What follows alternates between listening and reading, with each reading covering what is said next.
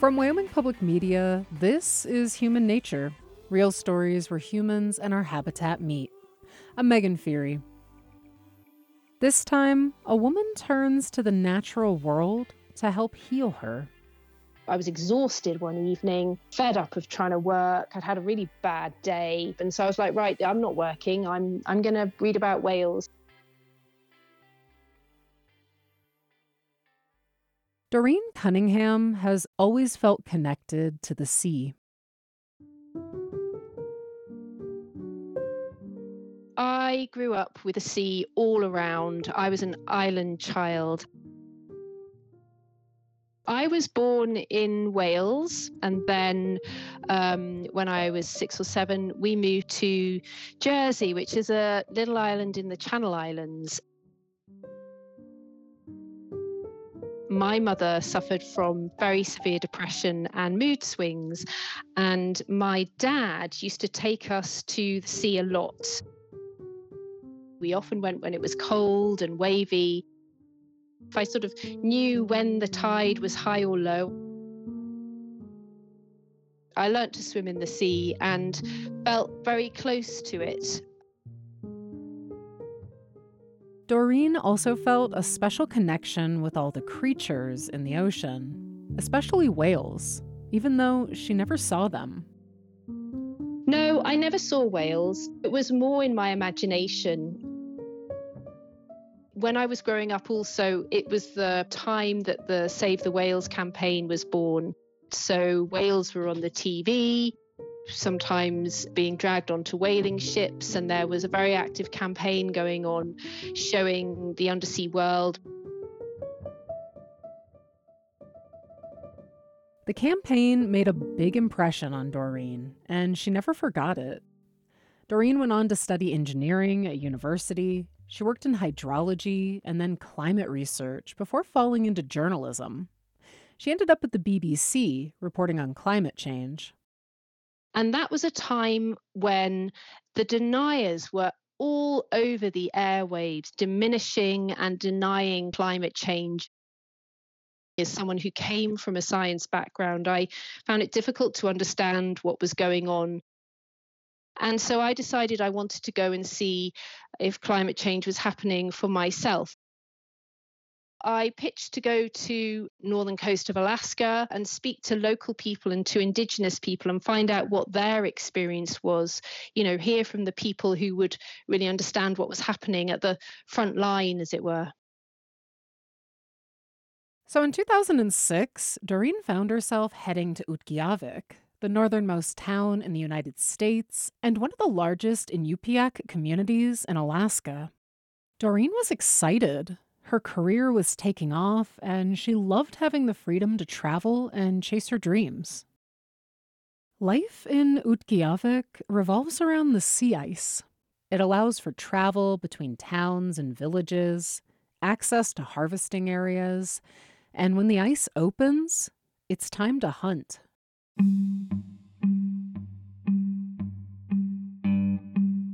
The whole year is built around the whale hunt because that is how the communities have survived living in such a northernmost place. The whale keeps the community alive and it's shared among all of the families. The whaling captain's responsibility is to share with the most needy, those who can't hunt for themselves, elders or orphans, anyone in need. And so, following the capture of a whale, it's a community effort to butcher it. There's a community party where everyone comes and eats. There is a public feast outside as well where whale meat is shared. Whale meat can be stored for a whole year to feed their families. And it's the basis of the community and in the olden days, you know, the houses were also built using whale bones to hold up sod houses. Whales are everywhere. When you walk around, you hear people talking about them. They're what the entire community is built on. The BBC had awarded Doreen a scholarship for her pitch. During her time in Alaska, she would be allowed to focus entirely on immersing herself in the local culture and learning as much as possible. Doreen then planned on producing a piece for the BBC about her time in Utqiagvik. More than anything, though, she really hoped to join a whale hunt during her stay. But first, she had to get there. I remember arriving and very nervously traipsing around Anchorage looking for the right gear. I'd been lent big down mittens, I'd borrowed um, ski clothes off friends, and what I needed was glasses or goggles that would protect me on the ice because otherwise snow blindness can be a problem. That was terrifying sounding to me. Once I had got myself kitted out, I headed up by plane. It was very early spring, so it was still extremely cold. When I got off the plane, it was white in all directions. And I was carrying a water bottle which started to freeze within the length of time it took me to get off the airplane and get into the arrivals building then I realized that this was somewhere I was really not equipped for and had no idea to stay safe in. And I really needed the help of the local community. Doreen had secured a place to stay her first night, but she needed long term accommodation on the first day, I went out and I kind of had one lead. I'd been told that there was a Heritage Centre workshop where the hunters met and worked on their boats. And so I went there, and the taxi driver who took me told me that you know, polar bears were waiting behind the mounds of snow on the sides of the road. So it became really apparent very quickly that I wasn't safe you know, I didn't know how to stay safe, and uh, I needed to find somewhere immediately because I certainly couldn't camp anywhere. So I had to be very forthright about what I needed. I went into the, the Heritage Centre workshop. I started to speak to the man who was there working on a boat, introduced myself, and said, I want to join a whaling crew. Can I join your whaling crew? he was a bit taken aback and got in touch with the whaling captain's wife who was in charge of decisions. And that's how I met Julia, who gave me so much while I was there, who invited me into her home, into her family. With Julia's approval, Doreen moved into her house. The two would become very close during Doreen's stay. But before that, Doreen had something to tell her.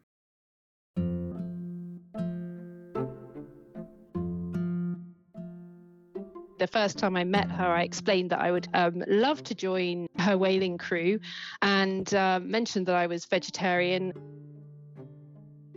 I remember she said, A vegetarian from London? At that point, I started to realize where I was and think about what I was saying. And then I said, But you know, I'll have what you're having. Well, I wasn't vegetarian for very long. I ended up eating quite a lot of meat. Initially, the first thing I tried out was muktuk, which is the whale blubber and skin, which I found like kind of quite strong sushi. And it took a little bit of getting used to but actually the pickled muktuk I came to really like. I object very strongly to industrialized production of meat. And hunting is a very different sort of relationship with the natural world, particularly hunting whales, where there is always a lethal risk. So it's culturally and materially important to this community, which is so far north the food in the supermarkets is extremely expensive and it's it's the way of life it's how people have survived for so long Doreen opened herself up and learned from those around her. She ate what they ate, wore what they wore, tried to be helpful, and listen to what they said. But the hardest part was learning to wait. The weather wasn't quite right for a whale hunt. The ice was frozen all the way from Utqiagvik all the way up to the North Pole, and cracks formed eventually during the spring as it started to melt. And what happens is that one of those cracks opens up into a channel along which whales, belugas, and bowheads and other marine mammals will migrate from west to east. So we were waiting for that to happen. As she learned to be patient, she found ways to pass the time. She listened to Johnny Cash with Julia and got to know people in the community. She read books from the Heritage Center and learned to carve bones into small whale figurines. She asked a lot of questions, but mostly she listened. I did learn very quickly about the history of the Arctic and the colonial violence that's been perpetrated there, and how outsiders have usually come wanting to impose their culture and their values. And I learned very quickly that that's not something that I wanted to do. So I was very much in learning mode. I was shown extraordinary generosity and hospitality by the people that I met. And in return, Doreen made herself useful. We went goose hunting. And you had a special talent on on that goose hunt, didn't you? Uh, yes, I don't know if they were just being kind, but um, I was told that I was very good at calling ptarmigans. I don't know if I can remember how to do it it was a noise that I, I recognized. I used to make it as a child. I discovered that I could make this very satisfying noise in the back of my throat, a sort of clicking noise. It's kind of like, um, I'll try and do it. Um, uh... Then one day, the winds shifted, the ice opened, and it was time.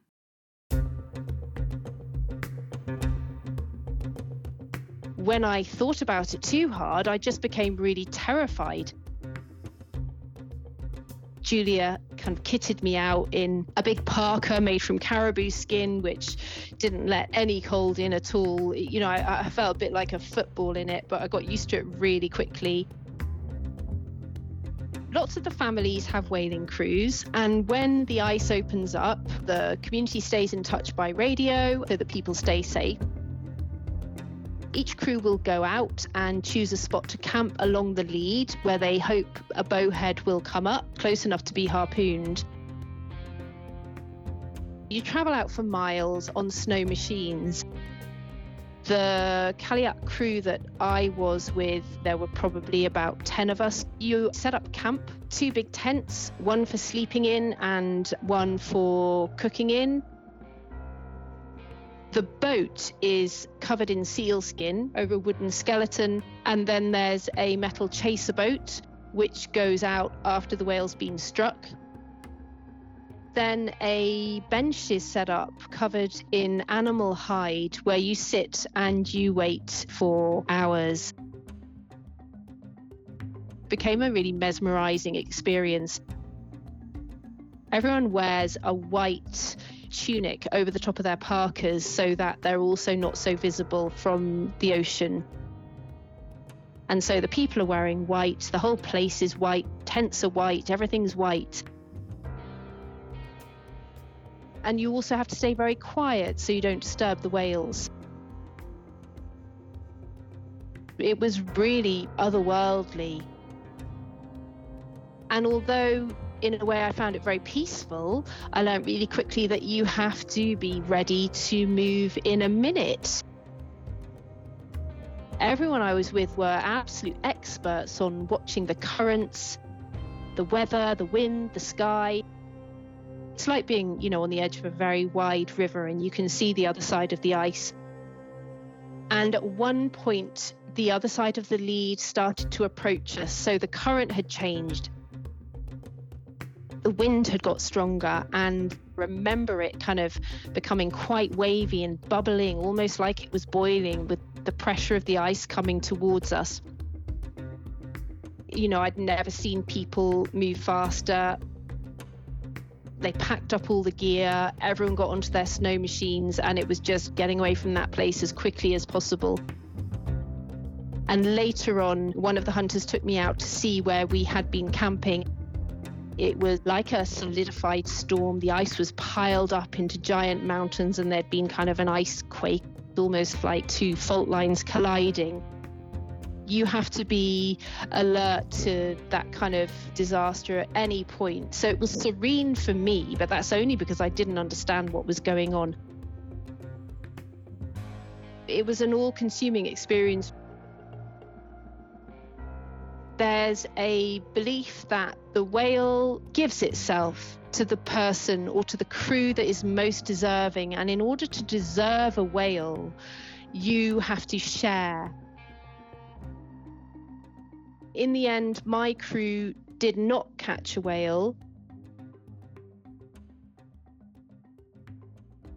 I asked Doreen how she thinks she would have felt if they had killed a whale. She had grown close to the crew, and she really wanted them to succeed, but she was also a lifelong whale lover. Doreen says that, honestly, she doesn't know.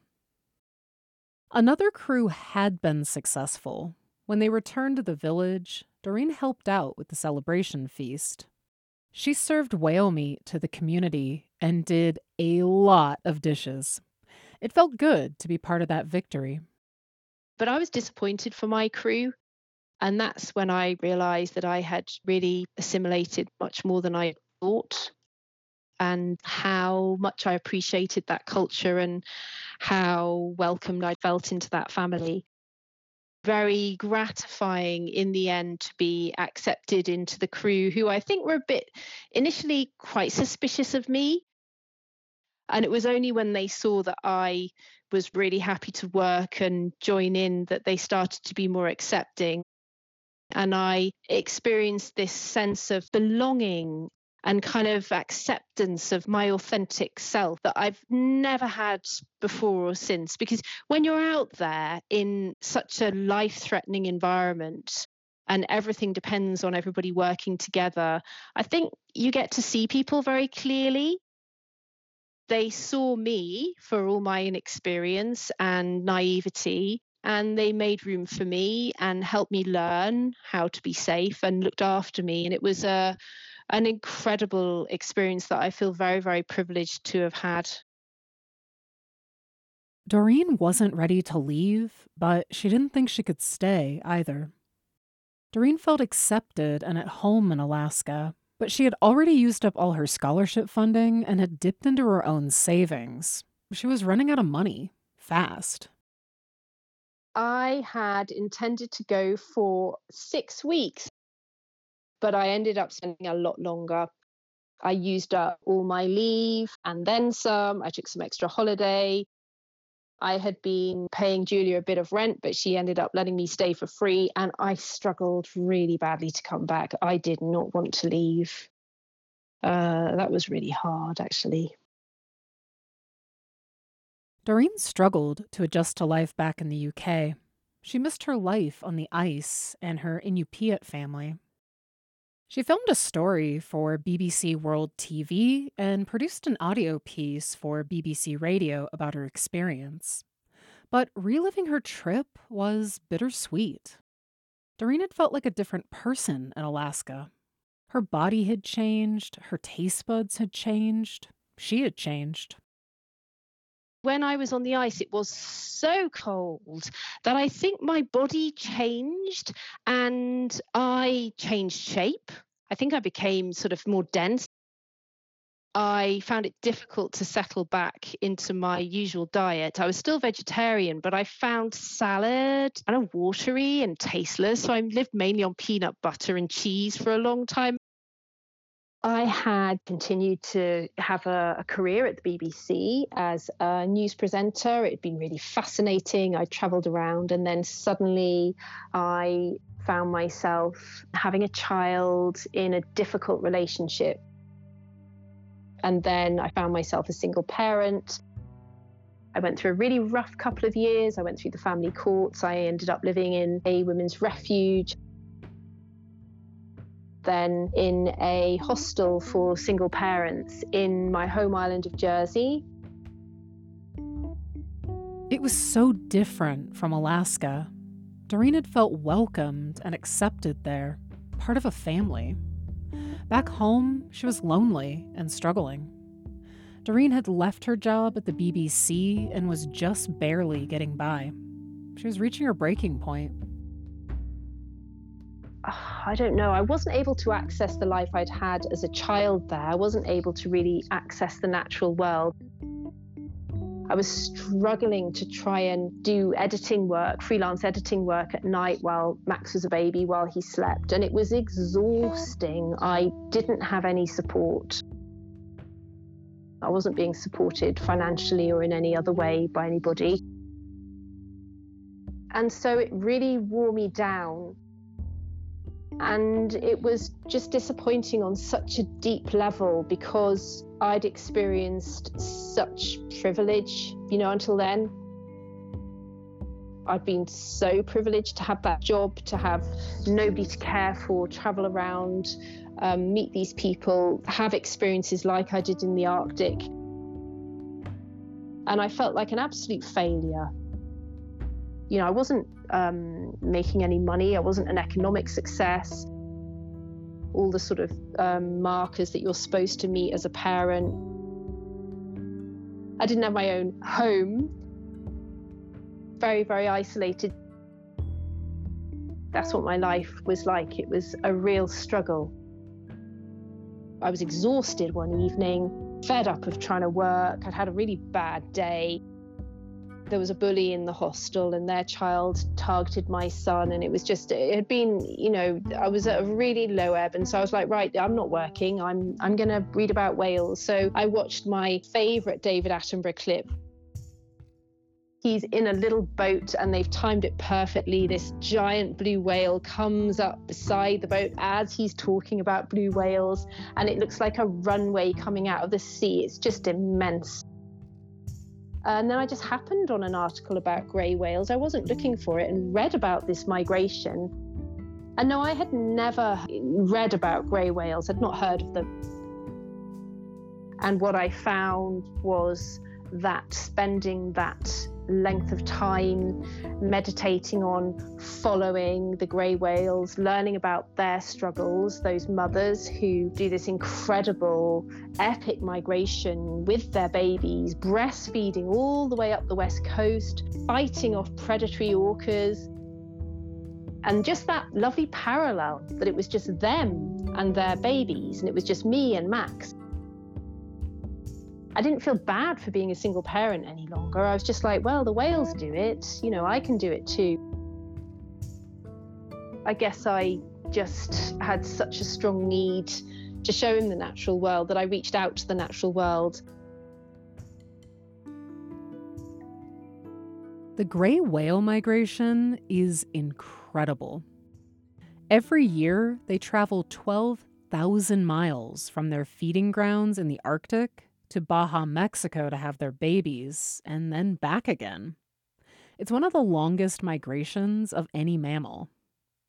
A plan was forming in Doreen's mind. She wanted to leave the UK behind, take her son, and follow the whales from Mexico to Alaska.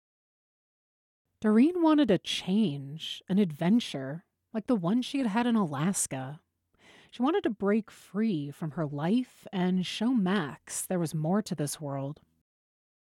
And that was the marvelous thing. I literally didn't think about it. I just went into autopilot. I sorted out visas. I booked some flights. I started to look for B&Bs up the coast. Once I had had that evening where, yes, I went to town in my head, I was like, they're going to teach me how to live. I'm not much good at being a human. And I think if I hadn't been able to do that, I wouldn't have gone because it was such a crazy idea. I mean, I did get criticism. Some of my friends were just like, well, he's not going to remember it. He's only two.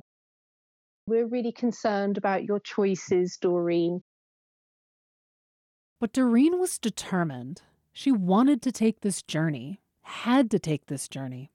It wouldn't be for work. This was just for her and Max and she wanted this experience with her son. Doreen managed to secure a loan from the bank. Their budget would be tight, but she could make it work. Doreen also knew this trip would take her back to Utqiagvik, the Alaskan village she had fallen in love with, the place that felt like home. I could not have stopped myself from going. Not too long after, Doreen and Max were on a plane heading to California. They landed in San Diego and drove south to Baja, Mexico to join their tour group.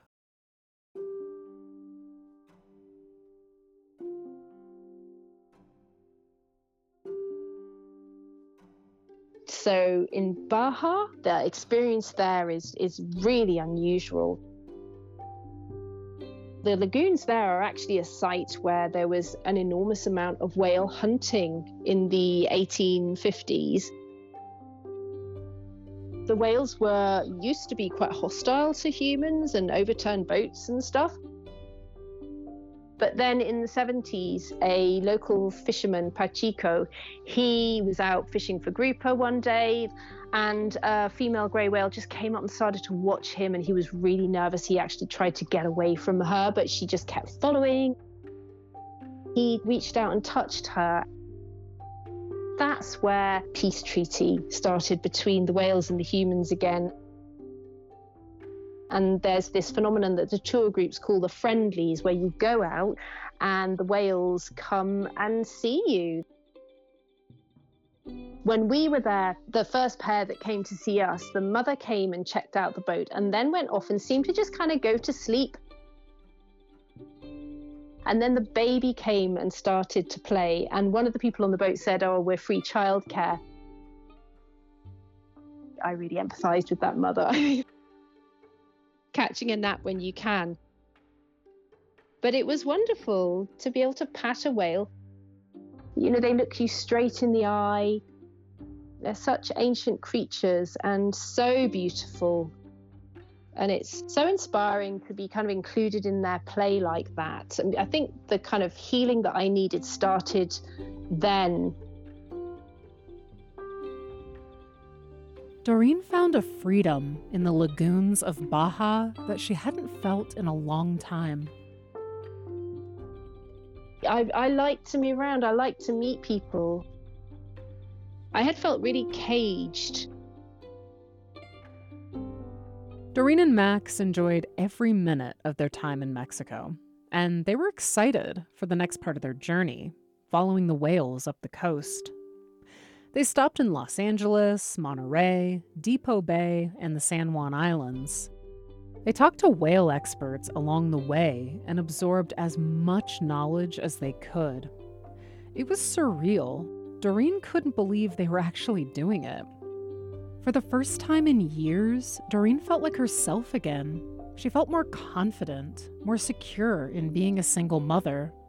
She also found it easier to ask for help and chat with people along the way. Gray whales are strong, they're survivors, and the longer Doreen followed them, the more she came to respect them. These whales have not eaten since the previous winter.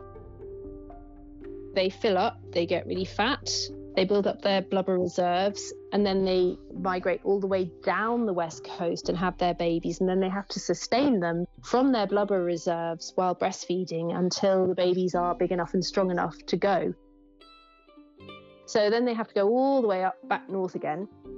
And on the way, there's a particular bit which uh, has a lot of jeopardy, which is the Monterey Undersea Canyon, which is kind of like the Grand Canyon, but under the sea, and that's where predatory orcas can lie in wait, and they prey on the calves. The orcas will gather in groups and try and drown a calf and eat it. And what the whales can do if they are a bit wiser is they can go round, follow the coastline, because the orcas in shallow water can't surprise them like that. And they can even hide their babies in the surf so the orcas can't hear they're there. I empathized with them and they are really stunning animals. They have a history of having survived previous climate change. They survived the ice ages by being flexible in what they eat. Gray whales are dying at an alarming rate. Scientists think diminishing sea ice in the Arctic and warming oceans have affected the whale's main food source tiny little crustaceans that thrive in cold water. But in the midst of this, they're also observing something amazing. There's one group of whales called the sounders, and they are being observed in the waters of northern Puget Sound. And what they are doing is stopping off during the migration, and they've found this kind of emergency food bank in the intertidal zone. There are stocks of um, or populations of ghost shrimp there. And one whale in particular really caught my imagination. She's called Earhart after Amelia Earhart and she has been seen leading other whales to this food source. She's one of the founder members of the group. And when I'm having a difficult day, uh, you know, bad parenting day, or when I'm worrying about my children's future, as I think many mums are at the moment, I like to think of the grey whales moving through the ocean breath by breath. I like to think of their endurance, and I like to think of Earhart because of her resilience and her adaptability. And I get a lot of comfort and strength just thinking that. Their budget was tight. Doreen and Max used buses and trains up the coast, then snagged a last minute deal on a cruise ship. It took them through Alaska's Inside Passage. Then they flew from Whittier to Utqiagvik. Doreen couldn't believe she was back in the place she had left her heart all those years ago. Julia and the rest of Doreen's Inupiaq family welcomed her and Max and embraced them as one of their own. Doreen was so happy to see them and overwhelmed with emotion.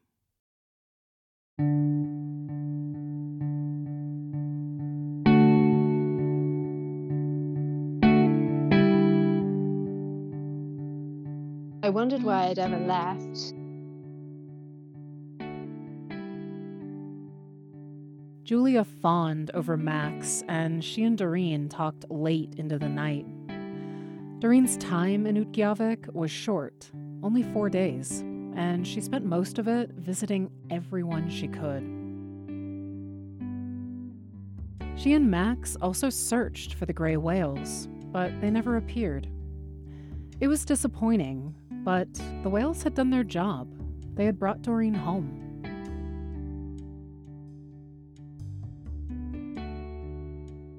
What the whales did in the end is that they they gave me my community back. What I had done really by following them was to throw myself out into the world again. And I found I had to ask for help. And I found that I got it. Just all the way up the journey, I made friends by the end of it, I did feel that we were loved. Leaving Utqiagvik for a second time was heartbreaking. Doreen didn't know if she'd ever be back. Julia, as I was leaving, she said, I'm, I'm your Inupiaq mum. She said, I'm his Inupiaq granny. You know, you need to stay in touch and she gave him an Inupiaq name as she had given me. It was a mixed trip because, again, I was very sad to leave. But the whales did take me back there. They did let me see my Inupiaq family again. I'm not a whale. I can't spend my whole life swimming around. I found that what the whale journey gave me and my son was this sort of window of time where it was just us. I could just play with him and be with him and look after him and learn to mother him. I was very much giving myself the space to learn how to mother him in the way that I wanted and being guided by the whale mothers as I went.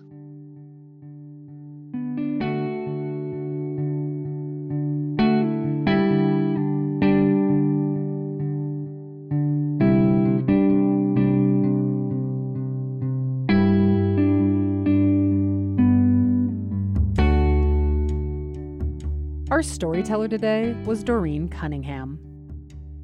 Doreen and Max are back in the UK and Doreen says life is good. They are in a much better place now. They still keep in contact with Julia and the rest of their Inupiaq family, and Doreen hopes they can return to Utqiagvik someday. In the meantime, Doreen has written a book about her experience called Soundings Journeys in the Company of Whales. It's a beautiful read and actually brought me to tears in a few places. There's so much more to Doreen's story that I just didn't have time to include in this episode, so definitely check it out. For photos from this episode, follow us on social media. We're at Human Nature Podcast on Instagram and Facebook. On the app formerly known as Twitter, now X, we're at Human Nature Pod. And if you have a story to share, reach out to us. Our DMs are open, and you can send us a message on our website, humannaturepodcast.org. We love hearing from our listeners, and we love telling your stories. I'm Megan Feary. This episode was produced by me, with help from Melody Edwards and Stephen Carroll. Our theme song is by Caught a Ghost. Human Nature is a production of Wyoming Public Media. It's human reaching.